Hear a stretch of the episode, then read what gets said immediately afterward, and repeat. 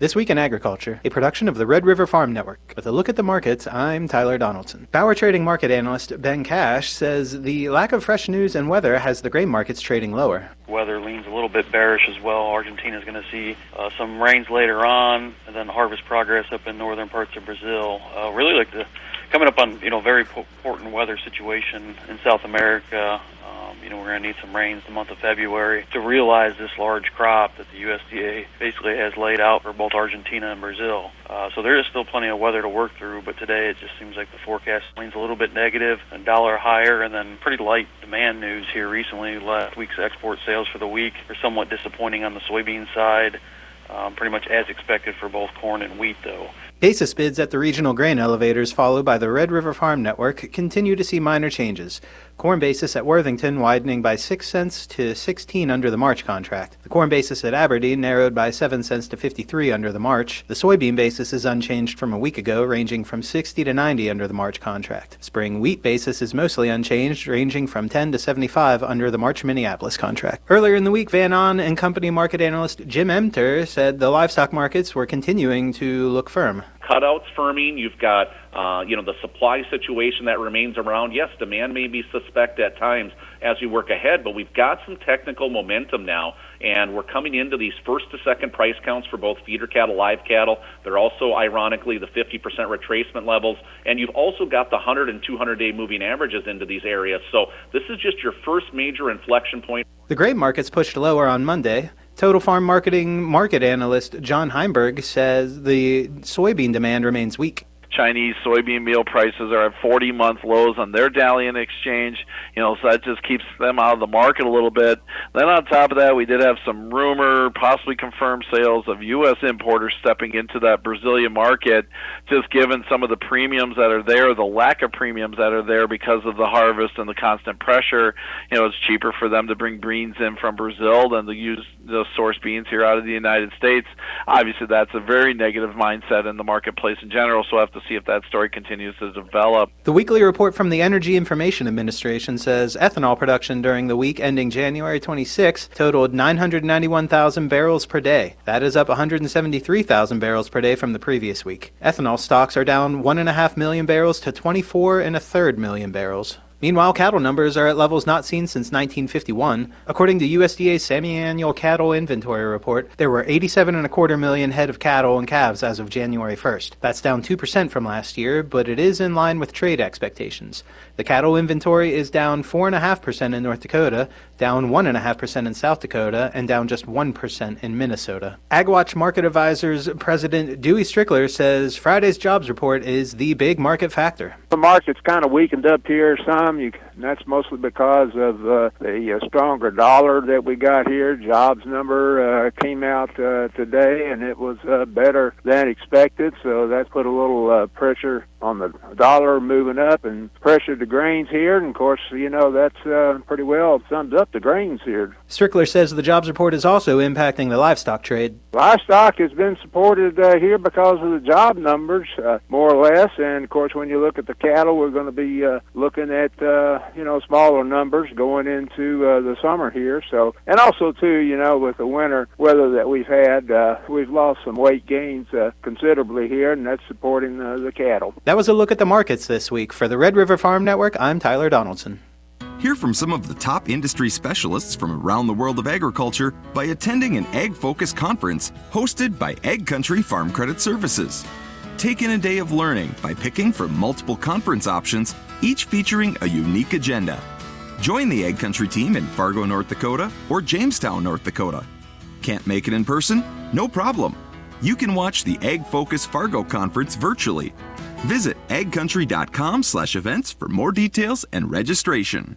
My name is Anna Haig, and I am the North Dakota State FFA Treasurer. Save the date. Giving Hearts Day falls on Thursday, February 8th. You have the option to make your donation ahead of time. North Dakota boasts 95 chapters and 8,000 members who contribute to the success of Giving Hearts Day. Every dollar raised during this event goes towards programming in North Dakota. If you wish to donate, please follow these steps. Go to ndffafoundation.com and click on the Giving Hearts Day web banner. Make your gift count and support the NDFFA Foundation on Giving Hearts Day.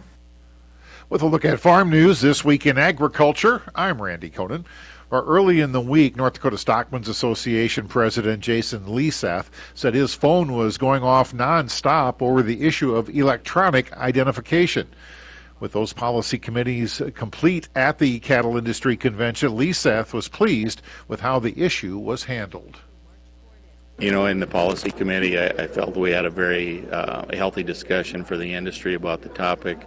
Um, you know, there was none of the mention of mandatory and things like that that were tossed around, and mandatory feed cattle identification that, that the phone was calling about. Uh, none of that stuff surfaced in, in the, the proposed amendment from the member, and, and it was really a, an excellent example of uh, grassroots policy being made. But Leseth said the final amendment would uh, encourage the, the advancement toward uh, electronic animal ID uh, for cattle over breeding cattle over 18 months of age and uh, and I guess then, then we include rodeo cattle and exhibition cattle and dairy cattle in uh, which lines up with what APHIS is. Uh, they should be submitting a final rule on, on what they intend to have. So uh, it will line up probably with what APHIS comes out with, hopefully here shortly, and on that class of cattle. And we do need to have the ability to track them. Policy work continued right up till the final uh, end of the CattleCon 24. Red River Farm Network farm broadcaster Don Wick had more. North Dakota Stockmen's Association past president Dan Rorvig has chaired the NCBA Tax and Credit Committee for the past two years. The Mayville ranchers said several significant tax provisions are scheduled to sunset at the end of 2025. Well, the estate tax, of course, is a, is a major one. We strive for complete repeal of that. But uh, what we're really also, if we're not able to get the whole thing repealed or make it go away, we want to at least keep these uh, exemption numbers at a level that's current with with our with our industry today. Uh, currently, uh, we're at like 13 million dollars exemption, and if we do nothing, it'll revert back to less than half that. And we all know what these values have done in the last 10 years, and we, we can't let that happen. There's also some real significant situations for some of our deductibilities and uh, some of our other exclusions. And these 2017 laws uh, would be uh, going backwards at a pretty fast rate. Obviously, a very divided Congress right now. Uh, how do you get change when uh, something like that, when it's very much needed? Well, you, you hope that cooler heads prevail, and you hope that people do the right thing. The NCBA Tax and Credit Committee is surveying cattle producers about tax issues that will be coming to a head within the next couple weeks. The Corporate Transparency Act is a, another issue that is a concern. Kind of slid in under the radar. Uh, we just woke up one morning and there it is. Uh, so uh, that needs to be brought to many producers' attention. Who it affects is any of those who have formed some sort of entity, other, basically anything other than the sole proprietorship, whether it's an LLC, LLP, a corporation.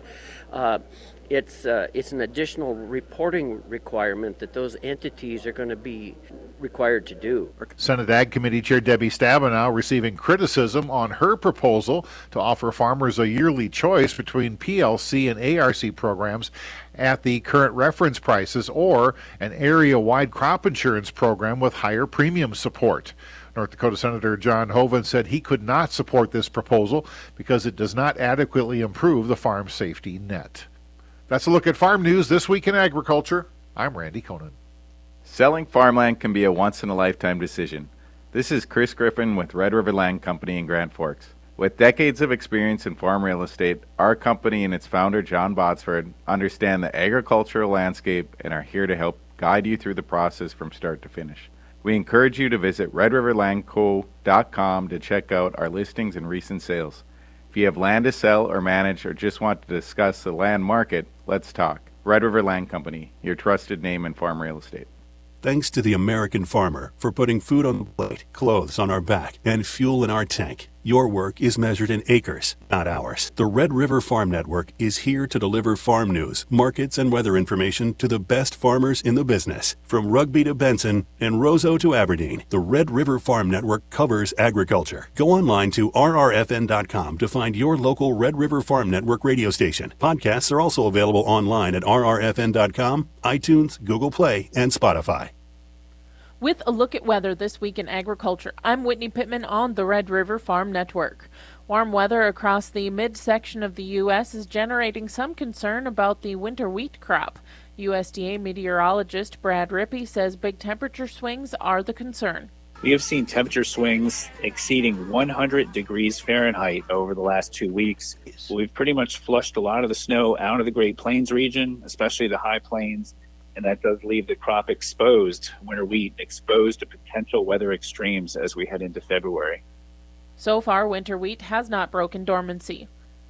Bagley Livestock Exchange owner Billy Bichelle says unseasonably warm weather has not provided a lot of benefits to cattle producers in the area. In fact, it may be causing more harm than good. Um, and as far as the warmer weather, made things a little more miserable for the producers in our region because it's not really that good for cattle. Uh, uh, weaning the calves and stuff, people had more trouble with them this year just because the temperatures were were milder than what they were used to, uh, and obviously, like their pens and their lots and stuff were soft and muddy, uh, where they expect to, uh, you know, to have nice, nice, hard uh, frozen ground usually, you know, and and you know, easier to keep the cattle clean and healthy. Some producers were able to take advantage of a lack of snow cover, but that wasn't the norm. We don't expect to do any grazing this time of year, you know. I mean, we could have grazed longer, and a few individuals were able to with the lack of snowfall and the milder temperatures, but it's not what you try to do because it's it's very rare that you do it. So so very few people were able to take advantage of the extra grazing time frame because it just wasn't something that you know we normally do. So so you use you plan on using up your grass, you know, by the by November. You know, most most cow calf operators. So even though the weather was good, the grass was gone anyway. University of Minnesota Extension State Soil Health Specialist Anna Cates says Warm temperatures and lack of snow cover can impact the amount of wind erosion we see. Uh, having less snow cover just means the soil is exposed to any wind or water erosion that is going to happen. So we have had some winds, and I, when I've been driving around the state the last couple of weeks, I certainly see a lot of that black snow. Uh, you know, it's a it's a balancing act, right? If we can hold the soil in the field, we hold nutrients there for farmer use instead of putting them in the water where they aren't so useful. Um, but we also, you know, the, the less snow cover might mean an earlier, warmer spring, which might be a great thing for farmers. Having residue in the field or a living cover crop can help reduce wind erosion. In its monthly crop progress report, USDA is estimating subsoil moisture supplies to be adequate to surplus in North Dakota. Hay supplies are rated 93% adequate to surplus, Calving progress is 3% complete in 9% of North Dakota. Lambing is wrapped up. South Dakota crop progress report showed 65% of the state's subsoil moisture is rated adequate to surplus. Winter wheat is rated 53% good to excellent. The European weather model run turned drier for Argentina, southern Brazil, and Paraguay, while the U.S. model still has some rain in the forecast. World Weather Incorporated says the bulk of Argentina's soybeans, corn, sunflowers, and sorghum are grown in the middle two thirds of the country where the subsoil moisture has been the best.